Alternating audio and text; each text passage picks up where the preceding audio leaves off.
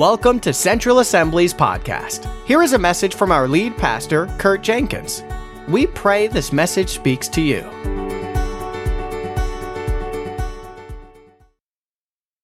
If you think about being a dad, uh, it really is one of the greatest privileges, one of the greatest opportunities to make an eternal difference in the life of another. You'll see some pictures up here. I remember when Isabella was my little princess.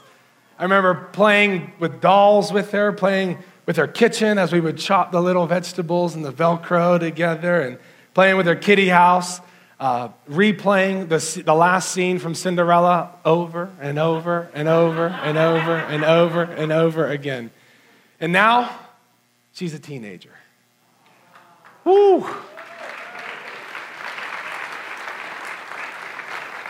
She has survived 13 years of me being her father. That's a miracle. and my boys, it seemed like they were so small for so long, right? I, I, mean, it just seems like for so long we would play with Legos, we'd play with these cars, these shake and go cars, and we'd wrestle, and now they'd probably beat me up uh, if we wrestled. But they've turned from these short little kids into these guys, muddy warriors of God. It is. It's an awesome opportunity to pour into lives of others. And if you're not a dad, if you're not even a male, we have opportunities every single day, don't we? We have opportunities that God has placed into our lives, and these opportunities can either be seized or they could be let pass by. You know, my hope is that by the end of this message, your spirit is stirred up and your spirit is encouraged to take advantage of the opportunities God places in your way each and every day. You know, as a pastor, I see these opportunities. They come and they go very quickly. As a husband, I have the same opportunities with my wife. As a dad, I have opportunities every day with my children. But even as a son, I've also been given opportunities over the years to make an impact on my father. My father went to be with Jesus almost five years ago. This August, it'll be five years. So the day he passed away, it was, a, it was quite a significant uh, day for me. Uh, many of you know, just because I've shared you know, different stories about him before, he had multiple sclerosis and his health declined uh, as I got older. So I wasn't able to interact with him as a lot of uh, sons are able to interact with their fathers. But we were able to still share a very good relationship, conversations late into the night uh, when I was in late elementary, middle school, high school, just about the Lord, about the Bible. I remember first hearing about the rapture. I was in sixth grade and I was like scared to death. I was like, how is this going to happen? Like, we're going through the book of Revelation, probably a little bit too young than I should have been. But it was just great, great conversations with my father. But he had contracted uh, pneumonia. So he went into the hospital and he was there for a few days and we were able to, to visit and have a good conversation. And then he went into ICU and they were treating him uh, with just some different things with his lungs. But then the very next day after that, I got a phone call. I was coming into work, got a phone call. I believe it was from my mother and my sister that I needed to make it into the, the hospital quickly. So when we got there, we realized uh, that as soon as they would take him off the ventilator, he was going to pass away. His, his health had just declined uh, very quickly. I remember, I mean, just thinking through this, and, and it appeared that he was non responsive at that time. You know, his eyes were closed, and, and we were around him. We prayed, we committed him to the Lord, and we were talking as family members, and, and he wasn't like responding or anything. And the Lord shared with me uh, one of the things that I, I did learn growing up is his father was a hard worker. Uh, he was a World War II veteran, s- suffered through with very little through the Great Depression. And he wasn't necessarily a man that would tell my father like that he was proud of him or that he loved him. They didn't really converse that way. And the Lord told me to go over to my dad. And again, I didn't think he was responsive at all. He told me to tell my father that I was proud of him. He was like, I want you to tell him that you are proud of him. And I'm like, that's weird. Like, I'm proud of my dad. Um, and, I, and I was proud of him. And, and he was encouraging me, and I like got nervous because like him and I, we didn't really talk about that kind of stuff either. We like, I love you, dad, like that kind of stuff. And there were a lot of, uh, uh, several family members and a few friends that were coming in and out, and I was like nervous to tell him. And the Lord kept prompting me, go ahead and tell him and tell him. And I really felt like the Lord wanted my father to hear another man tell him that he was proud of him on this side of eternity before the Heavenly Father would tell him face to face that he was proud of him. So I went over to my father and I laid my, my head next to his pillow, and there were some few people, and I just started whispering. I was like, Dad, I'm so proud of you. I'm so proud of you for being my dad. I love you so much. You did it. You did a great job. I'm so proud of you. God's proud of you. And I'm just whispering, I'm pouring my heart out to him as quiet as I can. And out of nowhere, I hear, Thank you. And it scared me. I was like nervous. I was like, I didn't know if you could really hear me. So then I'm like nervous. I'm a little bit embarrassed. I'm like, man, you don't usually talk this way. And now I like poured my heart out and you heard me. And, he, and, and I looked up and his eyes were open. He was like, thank you. And it was like touched my heart so much. Like, yeah, I got to tell my dad I was proud of him for all the things that he had done in my life and the conversations that we had and the things, you know, things that we were able to experience together. And I really feel like the Lord showed me that day that He gave me such an opportunity of a lifetime that was less than probably an hour and a half before He came, He went to be with Jesus face to face. Now, that opportunity was going to come and pass by regardless if I took advantage of it. And oh, am I so happy I took advantage of that.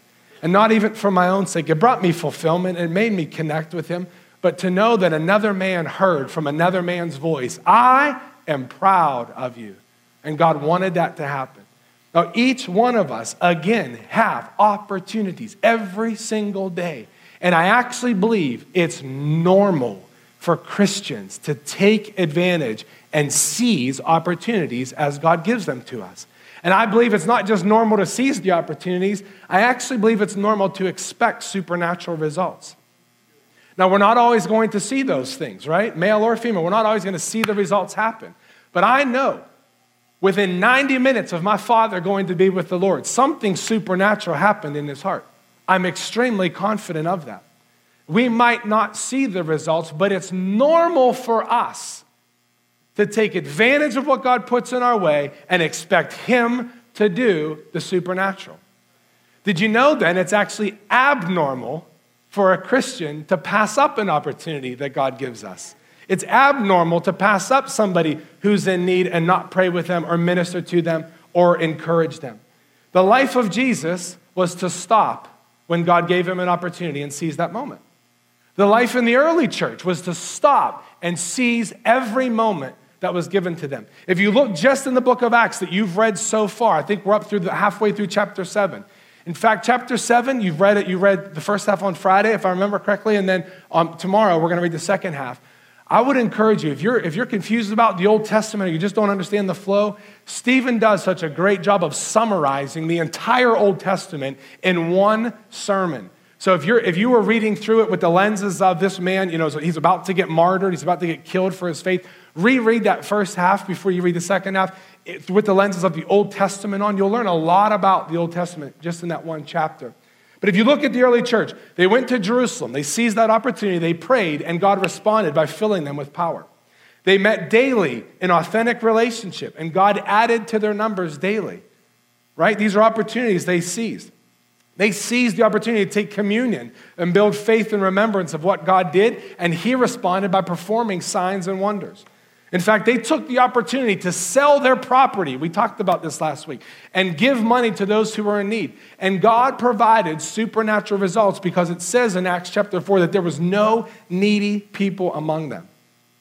Now, by the time we get just to Acts chapter 3 is where we're going to camp out. And we won't always preach where your reading plan is. We're going to get through Acts and then we're going to uh, focus on different areas on Sundays we actually see the church starting to seize opportunities outside of the family of God, not just within the family of God. And this is really where it gets exciting, right? It starts to become a little bit more adventurous because we start to see even persecution, we start to see believers scattered, but their life gets more and more exciting as they take advantage of these opportunities.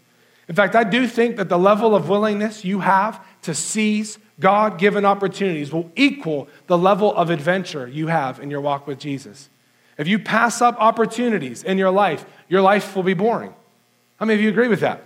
Well, Jesus, God doesn't even do anything exciting with me. He doesn't, you know, it's kind of just boring. I follow him, I pray, I read.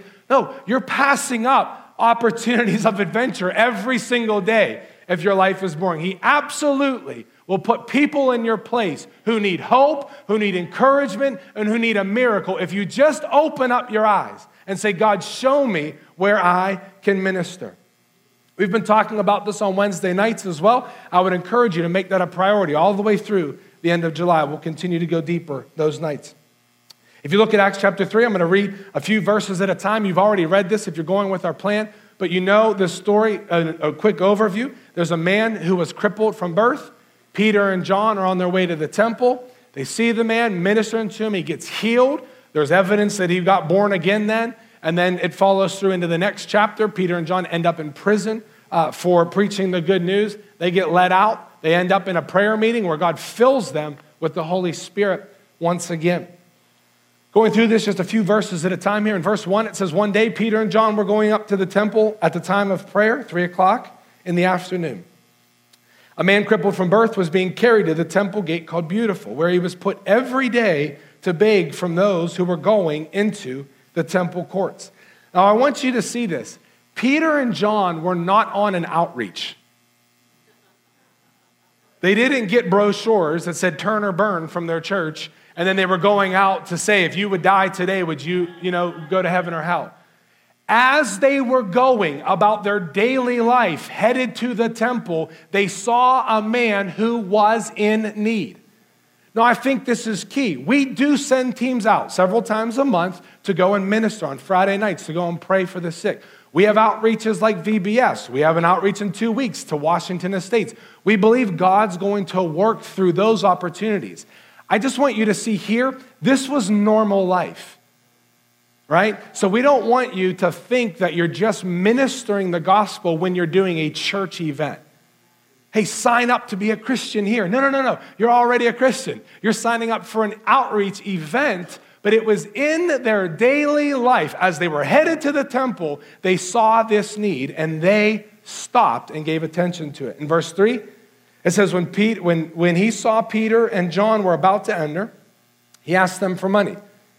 So Peter looked and said, No, thank you, and walked into the temple and says, I have to go spend time with God right? God's a priority. I don't have time for you now, maybe later. Is that what he did? Absolutely not. He's headed to be with the Holy One. This is important. He's headed there for a time of prayer. This is dedication, it's commitment, it's on their regular daily schedule. It was an appointment that they held very strictly. Even though they were Christians, they were still following some of the Jewish ways of prayer. But it says Peter stopped here and he says, Peter looked straight at him. New Living Translation says he looked at him intently. I believe it's the NASB that says he fixed his gaze on him. And Peter said, Look at us. Now, this, this verse strikes me because I find this in my own life. Is when I'm in a conversation with somebody a lot of times, like I'll, I'll glance and see what, where other people are walking, or oh, geez, God forbid the phone buzz in your pocket and you're pulling that out, or you haven't checked your, your Facebook page in a little bit. And what happens is in our society, we're not fully engaged anymore. So I think it's important, like when you're reading through a Bible plan, you could just fly through this. No, they were headed somewhere. They had an appointment to be at, and they stopped and they looked intently at him. Peter gazed into his eyes and gave him his full attention. Now, I know timeliness is a huge value in this society. I love being early or on time. I hate being late. But one of the things I learned in studying for my ordination through a missions course, through cross culturally, the major difference of why Americans miss God given opportunities is because we are in a rush to get somewhere when the rest of the world, not all, but a lot of the rest of the world, is willing to spend time with someone. I'm sorry, I'm late. I need to get to an appointment. I need to get to my meeting. My boss will be mad at me. It's all getting somewhere, and we're in a rush, and we can't stop because they'll be mad and this and that. And most of the other country, I mean, I read, I read about in other countries how they could be two, not hours, not even two minutes, two days late for a meeting Two days later, this is a missions book. They're talking about real, real businesses and a lot of the other world. What happened on your way here? Well, I met this family and they invited me into their house and we spent several days with each other and we, you know, da da da da da.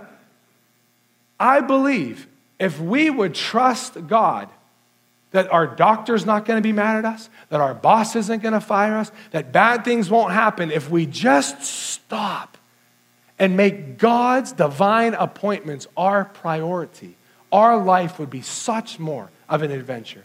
we would see God move in so many brand new ways. And I am preaching to myself. I like keeping my appointments and I like going places fast. That's why I drive, is to get here, here as quick as possible while following the speed limit most of the time. but I want to get places, I want to do things. And that's what a lot of Americans do, right? And when you look at it, it's, it's cultural. We just have to break the mindset that our clock is in charge of us. Or when our phone goes off, like Pavlov's dogs, right? It goes off and now, now we're here. No, we need to start looking intently at the person who is in need and stop and trust that God is going to work our schedule out. If anybody agrees with that, would you say amen? amen? That's good. I believe in these opportunities there are two coexisting uh, convictions that are held within tension, with, within tension. The first is this I will never get this specific opportunity again. That's a conviction that we need to have. And the second is, is that God will continue to give me new opportunities. Now, do you, do you feel, can you feel how those two opposing convictions can actually work coexisting in the same God given opportunity? Think about it. There's a conviction that God will never give you this specific opportunity again, so you should obey the Holy Spirit when He gives it to you. In the Bible, it says, Today is the day of salvation. Not the next time you see them, or the next time, or the next time. There's an urgency that when God puts a divine opportunity in your life, that it should be seized. You know, God does a lot of work behind the scenes to put a person in the right mood, the right day that they've already had, the right responsiveness to talk to you, and their heart set up all for you to walk right to that or you know get out of your car and you're in that gas station and you see something in their eyes and you're like i'm already late for work. I'm just going to give them my credit card this time. Maybe next time. Maybe next time. We have to hold the conviction that that specific moment in time will never happen again yes you'll see them again yes you'll have the opportunity to minister again but all of the elements all of the things that put together the recipe of that moment will not return. Fathers, this is like a really good reality to keep. Now, knowing that my daughter has one more year and then into high school, I'm with her for five more years. I'm like, where did the first 13 go? Fathers and mothers alike, husbands and wives. If you're single, opportunities that you have with your, with your friends, family members, and so on. We get, and time is ticking. I'm not saying to walk around nervous and anxious and feeling pressure. I'm just saying we have to realize He's put a divine moment in your life, and we should not pass that by. You know, the great part about that, the positive side of this, is not meant to scare you or anything.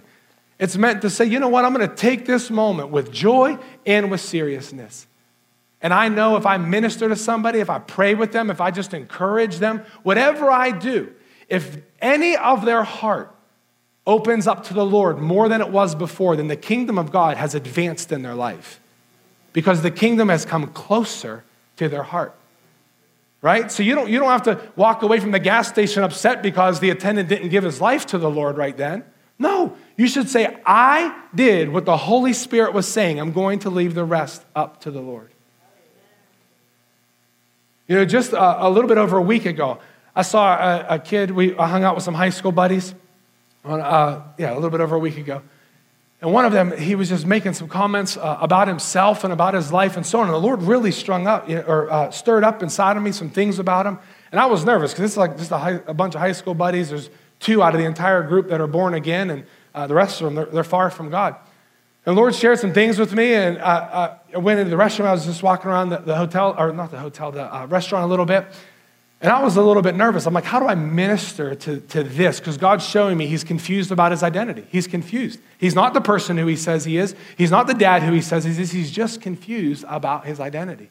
So I started thinking and so on, and I just sat down and I just started speaking life into him without using that. You bring out a Bible. I wasn't using the name Jesus, but I was just saying, listen, I feel like the Lord's showing me that you're confused about your identity, that you aren't who the person you aren't the person who you say. And I just started to minister to him, and it was funny, another uh, one right next to him who isn't born again, he was giving him advice from like the worldly point of view, and we're kind of just giving him different advice. I'm just like, Holy Spirit, have your way, you know, with the whole situation. Uh, so I just started praying. I called him, left a message about some other things the Lord was sharing on my heart about him. And then just this morning, uh, during my prayer time, it was right at the end of my prayer time, he texted me back, thanks, thanks for your prayers. Uh, you know, I appreciate the concern. He ended up making a big decision that he was afraid to make. And then I just texted more that the Lord was given to me today. Now, I don't know what he's doing this morning. I don't know where he is. I just know the Holy Spirit has a wide open field to minister to that he didn't have just a week ago. Now, that opportunity, I, didn't, I haven't seen him for 10, over maybe 15 years, and might not see him for another 15 years. But it's the privilege that we have to take opportunities and seize them. That second conviction is this God will continue to give me new opportunities to step out in faith, right? The Bible says his mercies are new every morning. Dale Brawler and Teresa shared last Wednesday night, but Dale said something that really stuck with me. He said, God knows you well enough to know where you are. So God knows we're going to miss it sometimes. God knows that we're going to mess up. God knows we're going to say things and people are going to look at us like, you have three eyes. Like he's just, they're going to think we're weird because we reached out and we were awkward and we were nervous and all that kind of stuff. As long as we walk with humility and we walk knowing that God is, is empowering us and God is speaking to us, but if we're operating in, in integrity and humility and in love and we connect with them relationally, and they're going to honor what you're trying to do, even if they don't receive your ministry. They'll honor your motive, even if they don't receive your ministry. And even if you're rejected, you know you obeyed God. You know, as a father, maybe you are hoping for a second chance with your children. Maybe some of you have children that you know have, have moved out and just you didn't have a good relationship. I want you to just camp out on that verse. God's mercies are new every morning. There's always an opportunity for restoration. There's always an opportunity for a family to come back together, no matter how broken, how far apart it is. Let the Lord stir up faith in you today that you would be one with your children once again. Back in Acts chapter 3, verse 5, it says, The man gave him his attention, expecting to get something from them. How many of you know if you actually, if you're on your way somewhere and you actually stop and give someone your full attention, they'll actually expect something from you. That's a good thing because so many other people have passed him by. Every day he went to the temple to beg and beg. Think of the thousands of people who passed him by. And now God leads Peter and John to stop and fix their eyes on him, and he is now expecting something. And I'm saying when you stop and you seize a God given opportunity, people's hearts will open they'll actually say, wait a minute, this one's different. They actually stopped and they're paying attention to me. It's a moment in time where the Holy Spirit can actually activate their faith and they don't even know you're a Christian yet. Some, there's an expectation I'm going to get some of my needs met. Now, of course, he thought he was going to get money. In verse 6, it says, Peter said, Silver, or gold I do not have, but what I have I give to you. Listen, we don't need to have all the answers. We don't need to have all the solutions. We don't need to fake it and think we have it all together. Peter's like, I actually don't have what you need. I ain't got the cash that you want. But what I have, I give to you. Right? Freely we've received, so we freely give. See, a lot of times we get so nervous because we're like, I haven't memorized all the scriptures in the Roman road. I haven't done this. I haven't done, I've only been a Christian for this long. How could I minister? What if I mess up? What if I do this? What if I do that? Don't try to have it all together. Just admit it to yourself. I don't have it all together. Holy Spirit, I need you. I'm just another Christian full of the Holy Spirit that sees somebody who's in need. I'm going to give them what I have. So that might just be a word of encouragement. It might be physical money. It might be a prayer. It might be sharing your testimony, which we're going to learn about this Wednesday. It might be sharing about the saving power of Jesus. It might be that you babysit their kid in a few weeks. It could be anything. Don't limit the Holy Spirit, but don't pretend that you have something that you don't either. Be honest, be real, be authentic, and let the Holy Spirit flow. So in the second half of verse 6, it says, In the name of Jesus Christ of Nazareth, walk.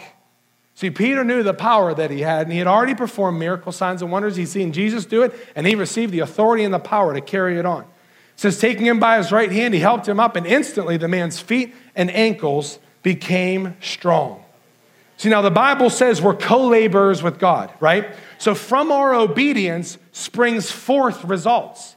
It's not us doing it, right? It's us walking with the Holy Spirit. I love what he does. He doesn't just say, in the name of Jesus, uh, Christ of Nazareth, get up and walk. Go ahead. What's he do? He does something natural. He commands healing, but then he does something in the natural to help encourage the guy's faith. And he grabs his hand and actually helps him up. We've used the term naturally supernatural before. We talk about it as a pastoral team and a ministry team often. This is what naturally supernatural is. I'm not just going to get all spiritual on you and then see if you have it enough together to get up. I'm going to command sickness to be gone, and then I'm going to take you by your hand and help you up. When did the miracle happen? At the time he commanded it? When, did, when were his ankles healed? As he was getting up. So he was being assisted in this miracle happening. It wasn't Peter performing the miracle, it was Jesus all the way. But Peter co labored with God and saw something supernatural. Look at what happened. The man jumped to his feet and he began to walk. It says, Then he went with them into the temple courts, walking and jumping and praising God. We've talked about this before. How walking, that's evidence that there's a physical miracle that took place. Jumping, there has to be some type of emotional deliverance. You, you usually don't see a sad guy doing this. I'm miserable, right? You wouldn't see that. Something in his soul got stirred up. His emotions were healed that day. And he was praising God. The man was born again. The man was giving honor and glory to who actually performed that miracle. There's such a variety that's happening here. We think we know what's going to happen. God knows what's going to happen. Maybe his body will get healed, maybe it won't. Maybe his emotions will get touched, maybe it won't. Maybe he'll get born again, maybe he, it won't. We know it's the will of God for his body, his soul, and his spirit to all be renewed. I don't know why it doesn't happen all the time. That's not our responsibility. Our responsibility is to grow in faith and believe for the supernatural. If he doesn't get healed or doesn't get saved or doesn't get emotionally renewed, we don't walk away and say it must not have been God's will. We say, God, I believe you want that man restored. Help me to grow in faith. Help me to see differently. Help me to see deeper into his soul. Help me to minister to him with more effectiveness and efficiency. We don't walk in guilt. We don't walk in shame. Right? We walk under the love of the Father who says, I'm proud of you. I'm proud of you for trying. I'm proud of you for ministering. I'm proud of you for advancing the kingdom of God. And we don't know what's happening when that person lays down at night. They're all by themselves, and then God has a chance to deal with that individual.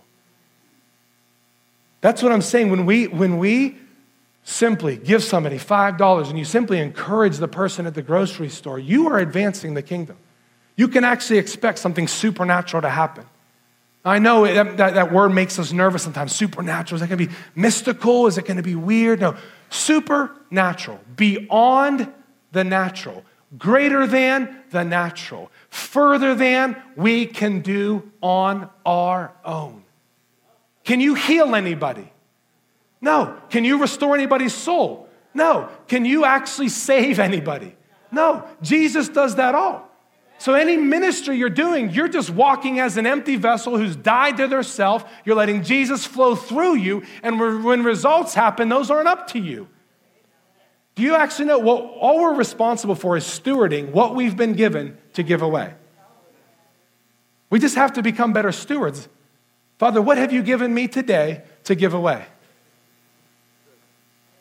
I've given you a ride for your neighbor. Go ask them. And you go ask them, like, oh my goodness, my car just broke down yesterday. How did you know? Were you, did you see me fixing my car?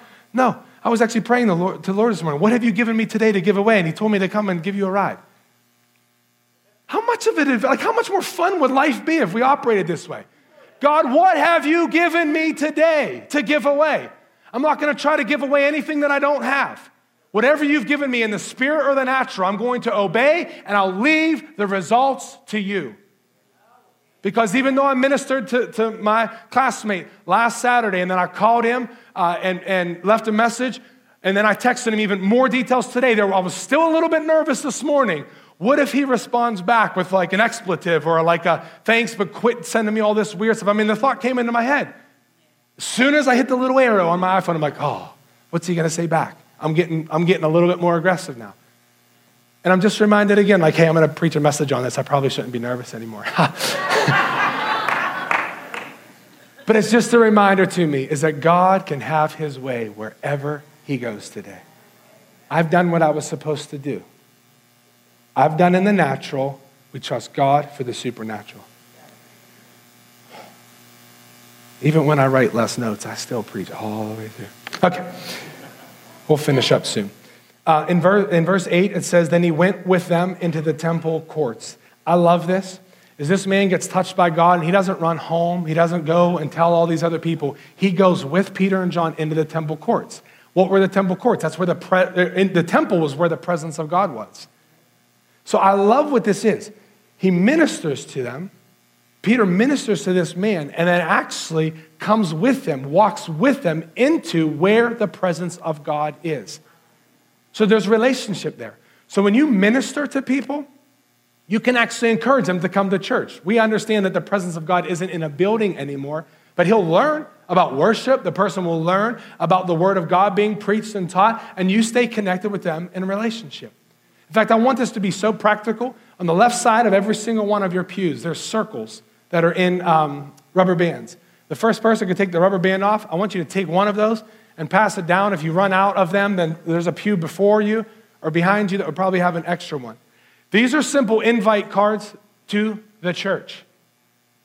It can be as easy as this. You really know you're supposed to minister to someone, but you don't know what to say, and you're nervous, and you, you maybe you started a conversation, you're not sure where it's going to go. Then you can just give them this and say, "Hey, I go to Central Assembly of God. I'd love to have you with us sometimes. Let's just see what God wants to do in your life." Period.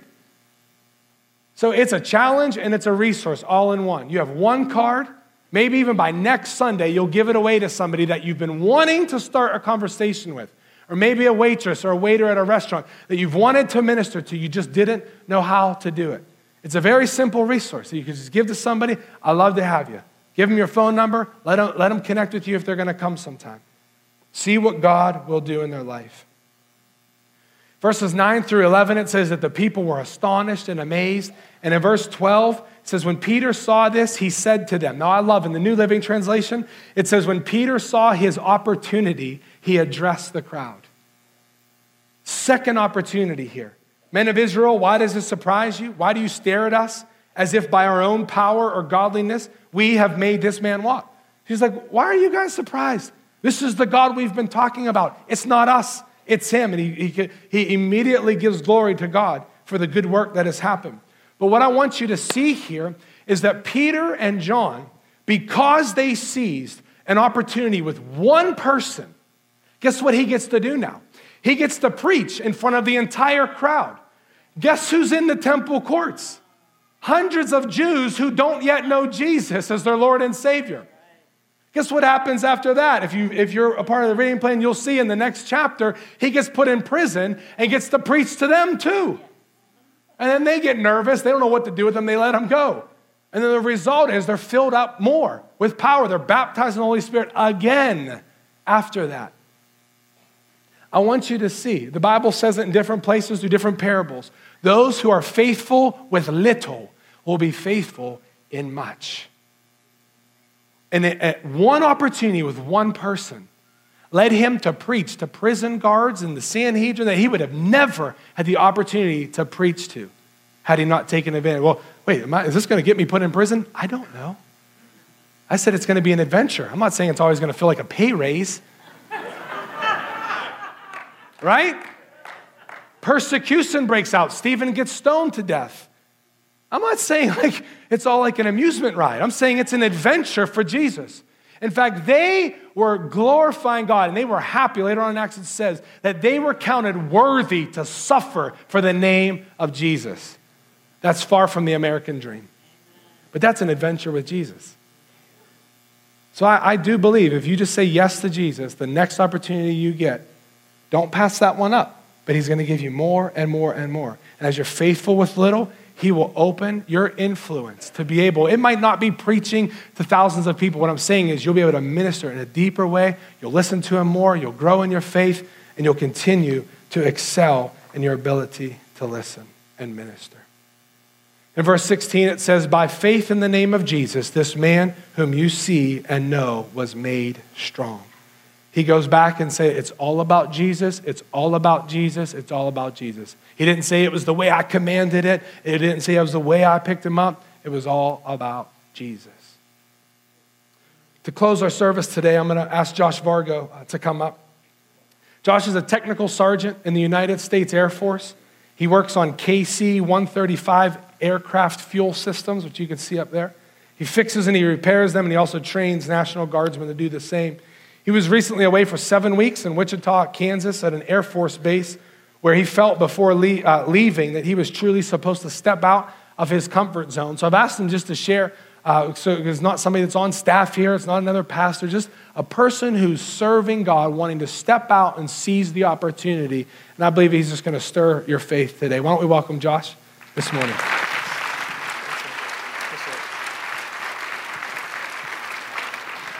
Well, good morning.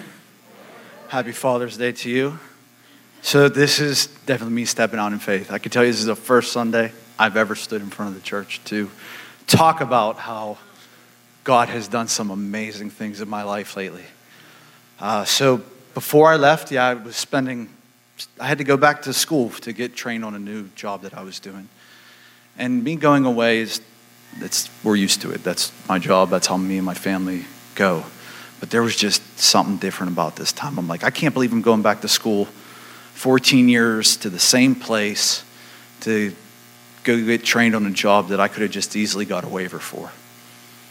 But there was, there was a reason why I had to go there this time. And the Sunday before I left, usually the Sundays before I leave, I, I look at my wife and I'm like, okay, I need to go down. Let's go down front and pray just for you to be safe and me be good while I go away. But there was something else different, just tugging on my heart. So we come down front. I look at Pastor Don and I said, I'm going back to school, but there's a reason for it. And I just, I want God to use me, and I just want to be obedient to Him. I, I, I that's what I wanted to declare in my life. I, I just wanted prayer over that, and I wanted, I wanted to see that happen. I wanted to start growing. It was, so we prayed, and I was like, okay, I declared it. I'm going off to tech school. So I drive down, and first Sunday was Easter Sunday for me. So I just walk in, I sit down, I sit beside some people, and we have our sermon, and I was like, man, I'm loving this worship group. I'd like to be a part of that. So I, I, afterwards, they have their Easter Sunday. They all meet and had their lunch, and I'm sitting there eating lunch and talking to people, and I'm getting ready to walk out, and I'm like, well, yeah, I'd like to worship. I was supposed to be, I need to do something with that. But I was like, well, she's back there talking. They're still eating. They're real busy. So I start walking out, and I get to the front door, and I'm like, I hear it. I'm like, Josh. I'm like, yep, I declared it. Lord, I said I needed you to use me, and I said I was going to be obedient to you. So I walk back, walk back in to the, what their church was there it was called the Solid Rock Cafe. And that was where the contemporary services were on Sunday. So I walked back in and I'm like, okay, I'm going to be obedient. You got the reins, God. Show me what you want. So I'm walking and I, I look up front and I just see a young man, every sitting in the front row all by himself. And I was like, God, this is all new to me. just take me and see what I'm going to see what you want here. So I go up front and I, I see him sitting there and his hands are in his, his head's in his hands and he just, I look at him, I go, hey, man, what, is there anything I can do for you? Are you okay? What's, what's going on? And his name was Adam and he looks up at me and he goes, I just found out my mother got diagnosed for the fourth time with cancer today. And he's only three weeks away from school and he's confused and has no idea what to do. And I said, And from here on out, there's none of my words coming out. And I just look at him and I go, Well, I believe in the healing power of God. So let's just sit down here and pray. And I believe that God's going to touch your life and your mother's life and do a miraculous thing. So I sat and prayed with him, and I can't tell you what I said because they weren't my words. And I get done, and I'm like, Wow, God, you're good. I was like, I mean, I mean, today is Father's Day. Just think how your children do stuff for you and you just and think about it when they do it and you're a father and you look down and you're just, man, am I proud of you.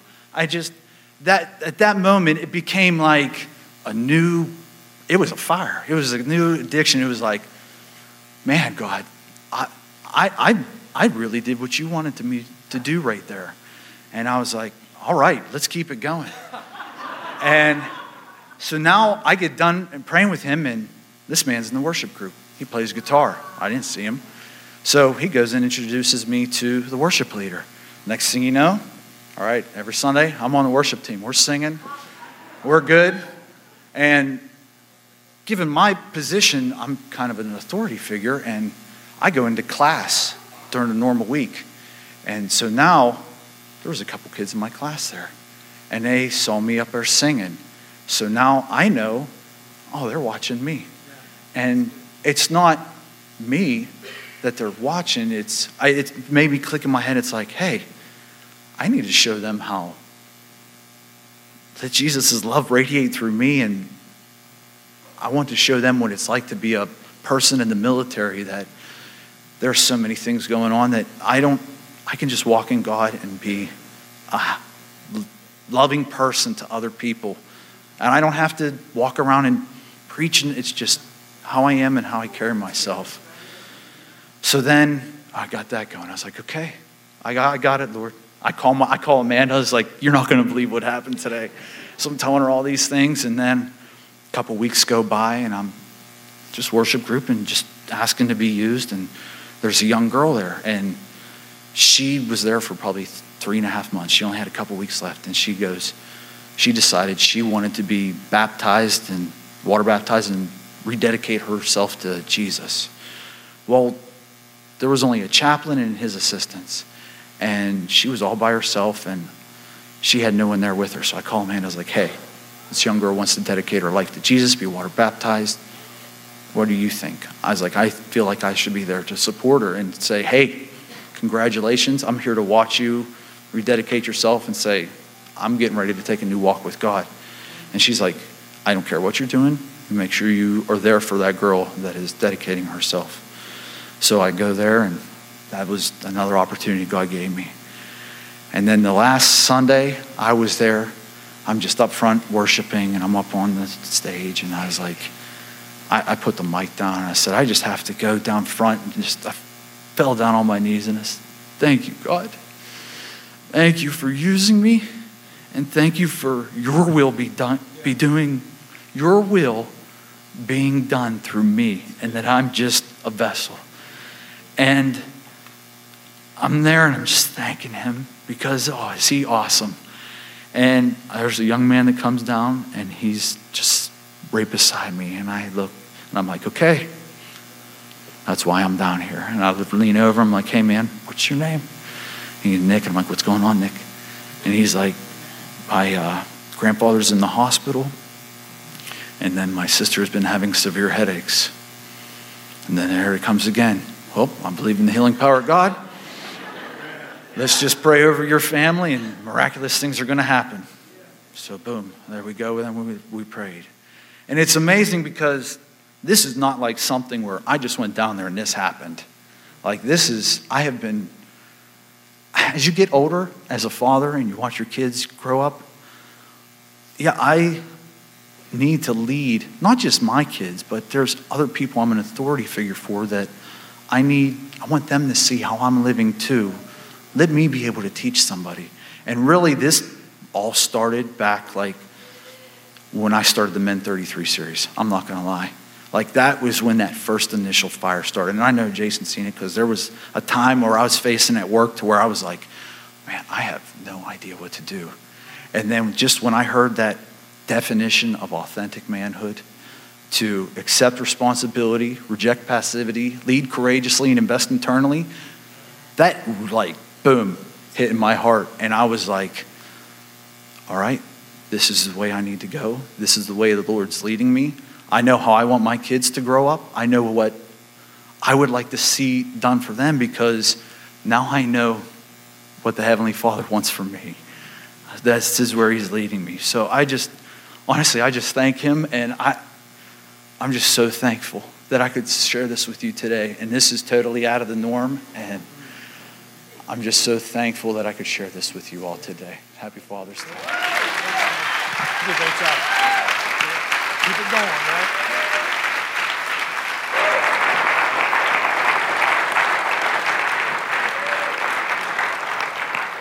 Why don't you stand at this time? I would say the average definition of a great day in the American life is that everything went as planned. and that is abnormal Christianity. What if it actually became normal for us at the end of the day to sit and say, you know, my day went nothing like I planned? But I got to meet somebody new and encourage them, and I got to pray with somebody, and I got to minister here, and I got to share my testimony. I mean, what if our days were filled with that? And we would think it's like a crazy adventure. And then as we read Acts, we'll get to the point that, wait a minute, this is normal Christianity. One thing that I noticed in my life, and I'll, and I'll, be honest with you, it hit me this morning too. It's Father's Day, and then you start, you know, you know remembering things and so on. But it, it hit me today, is some memories of mistakes started popping back up. And Lord showed me very clear, even for whoever you are, man, woman, child, whatever, here today, is that you will miss future opportunities as long as you let missed opportunities stay within a cycle of guilt and condemnation. You'll say, Oh, I'm gonna do better next time. I'm gonna do this, I'm gonna do that. You put it in your own self will, and it's not going to work.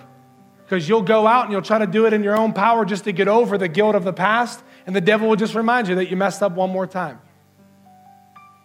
So I really feel like at the end of today, I just wanna wipe the slate clean.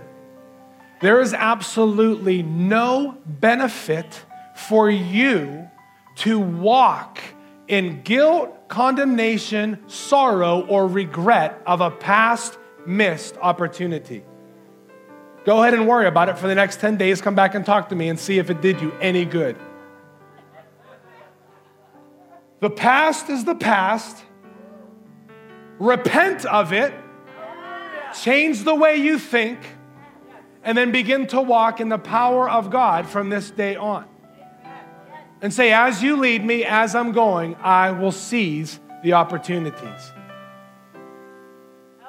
So I feel like God wants somebody in this room to hear, I am proud of you. And it's not based on what you did. It's not on your works. It's the fact that you turned your heart to Jesus and his blood covered all of your mistakes. And because of that, he's proud of you. Somewhere in our life, we need to shake ourselves up and then rest under the approval of the Lord. He's proud of you. He's not the one reminding of you of your mistakes. He's not the one reminding of you of your missed opportunities. He's not the one reminding you of all the stuff that you used to do. He's not a God that's looking backward. He's a God that knows the blood of Jesus has covered you, the Holy Spirit has filled you, and today's a new day. How would it be today at lunch, at dinner, where whoever's going out because it's Father's Day, to not go worrying about what the price of the food is or if your food came on time, but to go in there with the eyesight of God who Where's your target today? Where's your target today? Today I will seize the opportunity. Heavenly Father, we come to you right now and we just ask by a supernatural work of your Holy Spirit that you wipe the slate clean. In the natural, we can look back at days ago, weeks ago, months ago, and years ago and recount all the things that we've messed up on, but it won't do anything to benefit us. So, Father, we look to you for grace today. We look to you for forgiveness today. We repent of the way we've thought about our past mistakes. And Father, I pray that those would just give fuel to the fire to seize the opportunities you're giving us today and the next day and the next day, whether it's in our home with our children or whether it's out and about in the community. God, that you will give us eyes to see what you're seeing, ears to hear what you're saying, and the simple boldness to act out in faith. So, Father, we declare our slate is clean. We receive this statement I am proud of you from our Heavenly Father. We receive your acceptance, we receive your love, we receive your satisfaction in us. We don't do any of these things to try to prove ourselves to you. We do them because you've given us something to give away today. So, Father, we ask in the mighty name of Jesus to let us be faithful with little so that we would be looked at as being able to be faithful with much. We ask for your blessing and your favor to go upon us as we go today. In Jesus' name we pray. Amen. Amen. Thank you for joining us. Be sure to check us out on the web at centralconnect.org.